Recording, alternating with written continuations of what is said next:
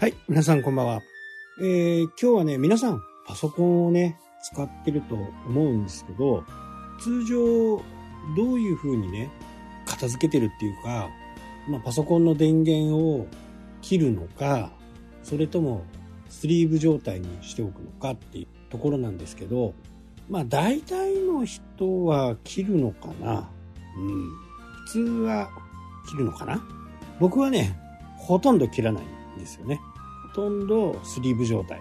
よっぽどパソコンの調子が悪い時にはね、えー、切ったり、あとアップデートのお知らせが来た時。まあこういった時は、再起動かけますけどね。あとは、ほぼほぼスリーブ状態。で、ちょっとね、この間ラジオで言ってて、まあ僕はね、あの、Mac のことは知ってたんだけど、Windows のことはあんまり知らなくって、Windows のを持ってる方、えー、この方はね、90分以上使わないんであれば、電源を切ってくださいというふうな回答だったようですね。マイクロソフト曰く。まあ、でも、なかなか微妙ですね、90分でね。まあ、公式だからね、えー、そういう言い方なのかもしれませんけど。で、まあ、スリーブ状態になっている時っていうのは、Windows の場合は、メモリーとかにもね、負荷がかかってるらしいんですよ。なので、ハードディスクも回っていたりする。結果的には寿命をどんどんどんどん縮めていると形ですね。電気代のことを考えると、スリーブ状態の方が多分消費電力は少ないと思います。一日に何回も立ち上げてるよりはね。こういう家電とかっていうのは、まあテレビ、ほとんどの家電がそうだと思うんですけど、まあクーラーなんかがね、一番あイメージしやすいかなというふうに思いますが、立ち上がった時に、まあ、すごい消費するんですよね、電力を。で、えー、つけっぱなしの方が、電力的には消費が少ないと。なのでそれもまあ2時間とかね、3時間ぐらいの外出であれば、クーラーはそのままにしといた方がいいというふうなことを聞いたことがあると思うんですよね、皆さんもね。これが半日とかね、まあ1日になればね、消しといてもいいのかなというふうに思いますけど、まあ Windows 公式の方からは、まあ90分以上使わないことがあれば消してくださいと。まあ結果ね、さっきも言いましたが、寿命を縮めることになります。で、Mac はどうかというと、Mac はね、素晴らしいんですよね。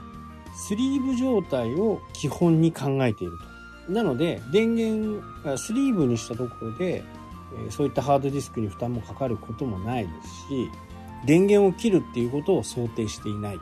あくまでスリーブが、スリーブしておくこと、シャットダウンをすることはほぼほぼないだろうという過程のもとに作られてるんですね。なので僕も本当にね、さっきも言った通り同じことになるんですけど、何かソフトが調子が悪いとかね、重いファイルを扱ったとか、まあ、そういう時には、強制終了とかね、再起動、いわゆるシャットダウンをしたりすると。それでもそれ以外はね、ほとんどずっと電気が入っている。まあ、ノート、ノートの方はね、ほぼほぼそうですね。iMac の方は使うのがね、そんなに頻繁にないんで、もう使わない日はね、2、3日とかっていうのは平気であるんで、そっちは電源を切ってますけどね。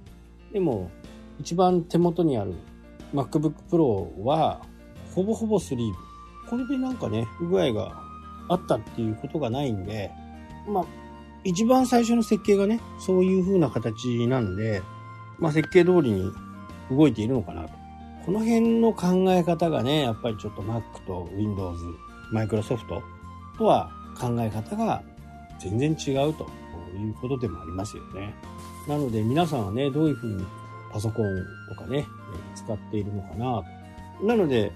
パソコンに限らずね、えー、iPhone とかはほぼスリープですよね。使わない時には画面を閉じておく。で、電話かかってきたら立ち上がるみたいなね。えー、iPad もそうですよね。iPad もほぼほぼ電源はもっと入れっぱなしみたいなね、えー、感じで。使わないと、2、3日で使わないと電源が電池がなくなってね、もう一回充電しないと使えないみたいな。まあ、そんな感じですかね。なので、やっぱり企業のね、考え方っていうのは非常にこう、まあ重要というか、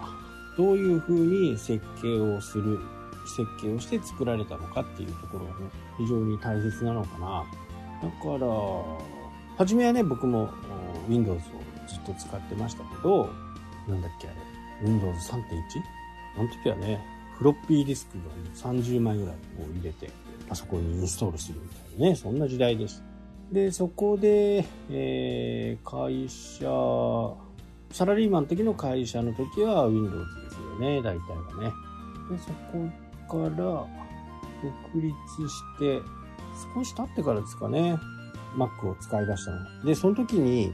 Mac って昔すごい高かったんですよ。もう何するんでも高い。ただ、それがだんだんだんだん安くなってきて、まあ庶民でも買えるぐらいの金額になってね、そっから Mac になって今に至るって感じですかね。Windows もね、触れることは触れるんですけど、うん、なんかこう、Mac に慣れちゃうと、本当にめんどくさいとかね、インストールするとなんか、どっかがまた不具合があるとか、だから、なんか新しいソフトを入れるっていうのは結構勇気がいりましたよね。まあ Mac の場合はね、ほとんどないんですよ。あ、入れてみよう。あ、消してみようみたいなね。で、しっかりバックアップさえ取ってれば、小、工場出荷状態にね、すぐ戻せるんでね。全部一回きれいにして、またインストールすると普通に動くんでね。まあ、ここは非常にね、画期的でしたね。まあ、なので、やっぱ Windows に慣れてしまうと Mac に行く Mac に行くっていうのは結構勇気がいるんですけど iPhone を使って iPad を使っているんだったらもう Mac Air とかね MacBook Air とか MacBook Pro とかね、えー、そういったものが本当にいいかなと例えばパソコンでコピーをしたものそれと例えば何かの文章をねこれちょっとコピーしておきたいなピーッとコピーしてスマホに行ってペースト。これすごくないですか？それができちゃうんですよね。だから逆もしっかりですよね。パソコン、うん、iPhone で見ているものを、ちょっとこれをパソコンで見たいなって言ったら、わざわざ URL を押すんじゃなくて、URL をコピーして、パソコンの方に行って、コピーペーストする。ペーストするっていうことですね。コマンド V ですか。コマンド V するだけでもうできちゃうと。もうこれになった時にはね、もうすごい驚きましたね。すげえって。もうデバイスが違う上、違うにもかかわらず、それが繋がってるっていう、ちょっと驚きましたけど、まあ、そんな使い方はね、よく僕はしています。はい、というわけでね、今日は Windows と Mac、これのね、根本的な違い、まあ、スリーブ状態、シャットダウンの違いっていうのをね、ちょっとお話ししました。はい、というわけでね、今日はこの辺で終わりになります。それではまた。したっけ？